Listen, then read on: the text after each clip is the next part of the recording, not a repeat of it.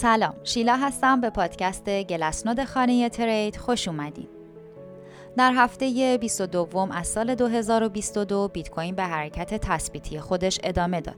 ولی این هفته علائمی از قطع همبستگی بازار کریپتو با بازار سهام رو شاهد بودیم. البته نه به اون جهتی که ما می‌خوایم. این هفته شاخص S&P 500 یه جهش 7 ممیز 4 درصدی رو ثبت کرد و نزدک هم 9 ممیز 6 درصد رشد داشت. ولی بیت کوین این هفته تا سطح 28261 دلار ریزش کرد. ولی روز دوشنبه با یه جهش کوچیک تا 30710 دلار بالا اومد. اتریوم ولی اوضاع خوبی نداشت و با ریزشی 17 ممیز 8 درصدی به حوالی 1700 دلار رسید. ولی مثل بیت کوین تو روز دوشنبه رشد کرد و تونست خودش رو به بالای 1900 دلار برسونه. تو نسخه های قبلی پادکست گلسنود گفتیم که فعالیت آنچین کم شده ولی مقدار اون با ثباته. این یکی از خصیصه های روند نزولیه چون اکثر فعالیت شبکه توسط هدلرها انجام میشه.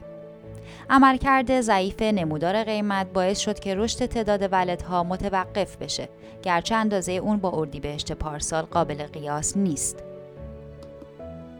در طول دوره های پرنوسانی مثل ریزش هفته های پیش لونا معمولا فعالیت on-chain جهش می‌کنه چون سرمایه گذاران با وحشت شروع به فروش می‌کنن یا برای پوشش position خودشون به حساب صرافی coin واریز می‌کنن تو اسفند 98 بعد از این جهش شاهد شروع یه روند صعودی بودیم.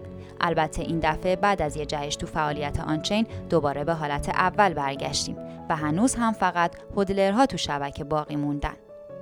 شاخص دیگه ای که می‌تونه تا حدی رفتار سرمایه گذاران رو به همون نشون بده نمره گرایش به انباشته. تو دو هفته اخیر نمره این شاخص به سطح عالی 9 دهم نزدیک شده این یعنی اشخاص فعال شبکه به شدت در حال افزایش موجودی هستند. به طور کلی وقتی نمره گرایش به انباش تو روند نزولی زیاد میشه نشون دهنده تغییر رفتار سرمایه گذارا از شک و دودلی به اعتقاد برای انباشته. اگر بخوایم گروه ولدهایی که تو این افزایش نمره مشارکت داشتن رو تشریح کنیم به دو گروه ولدهای کمتر از 100 و ولدهای بیشتر از 10 هزار بیت کوین می‌رسیم. گروه اول بعد از ریزش های اخیر تونسته کل موجودی خودش رو به اندازه 80724 واحد BTC افزایش بده. این مقدار به طرز عجیبی با عرضه 80 هزار بیت کوین توسط بنیاد لونا برابری می‌کنه. این باعث شده که فشار فروش تسلیم بنیاد لونا تا حدی خونسا بشه. گروه دیگه ای که به شدت در حال انباش هستن نهنگ هایی با بیش از ده هزار بیت کوینن که تو ماه گذشته حدود 46 هزار واحد بیت کوین خریدن. این در حالیه که عرضه 80 هزار بیت کوین بنیاد لونا تو محاسبه این مقدار لحاظ شده. با تفکیک بیشتر شاخص نمره گرایش به این نتیجه می رسیم که نهنگ ها تا قبل از ریزش شدید اخیر توضیح کننده بودند ولی حالا به خریدار پرقدرت تبدیل شدند. در این بین ولدهایی با دارایی 100 تا 10 هزار بیت کوین خونسا بودند و نمره 5 دهم را دریافت کردند.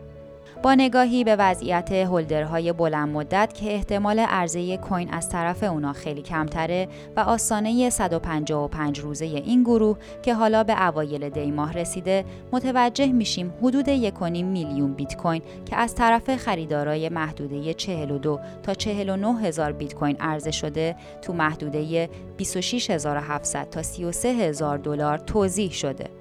روند کاهشی مقدار کوین های جوانتر از سه ماه هم این یافته ها رو تایید می‌کنه. وقتی امواج هدل سه ماه کم میشه یعنی موجودی کوین این گروه به باند سنی بالاتر میره و به اصطلاح هولد میشه. مهمترین نکته ای که به دست میاد اینه که هولدرهایی که تو قله آبان ماه خرید کردن توجهی به نوسان قیمت نداشتن و تمایلی به عرضه ندارن. موجودی در اختیار هولدرهای بلند مدت اخیرا دوباره به قله 13 ممیز 4 میلیون واحدی نزدیک شده.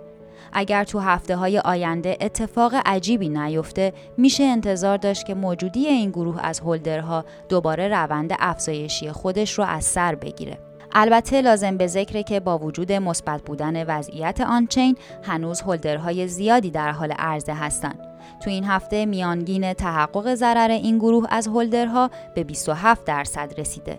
چیزی که تو سالهای 2015 2018 و تا حدی هم 2020 مشاهده کردیم. در آخر باید بگیم که با در نظر گرفتن وضعیت آشفته اقتصاد جهانی که بیت کوین هم درگیرشه علائمی از قطع همبستگی بازار سهام و بیت کوین دیده میشه.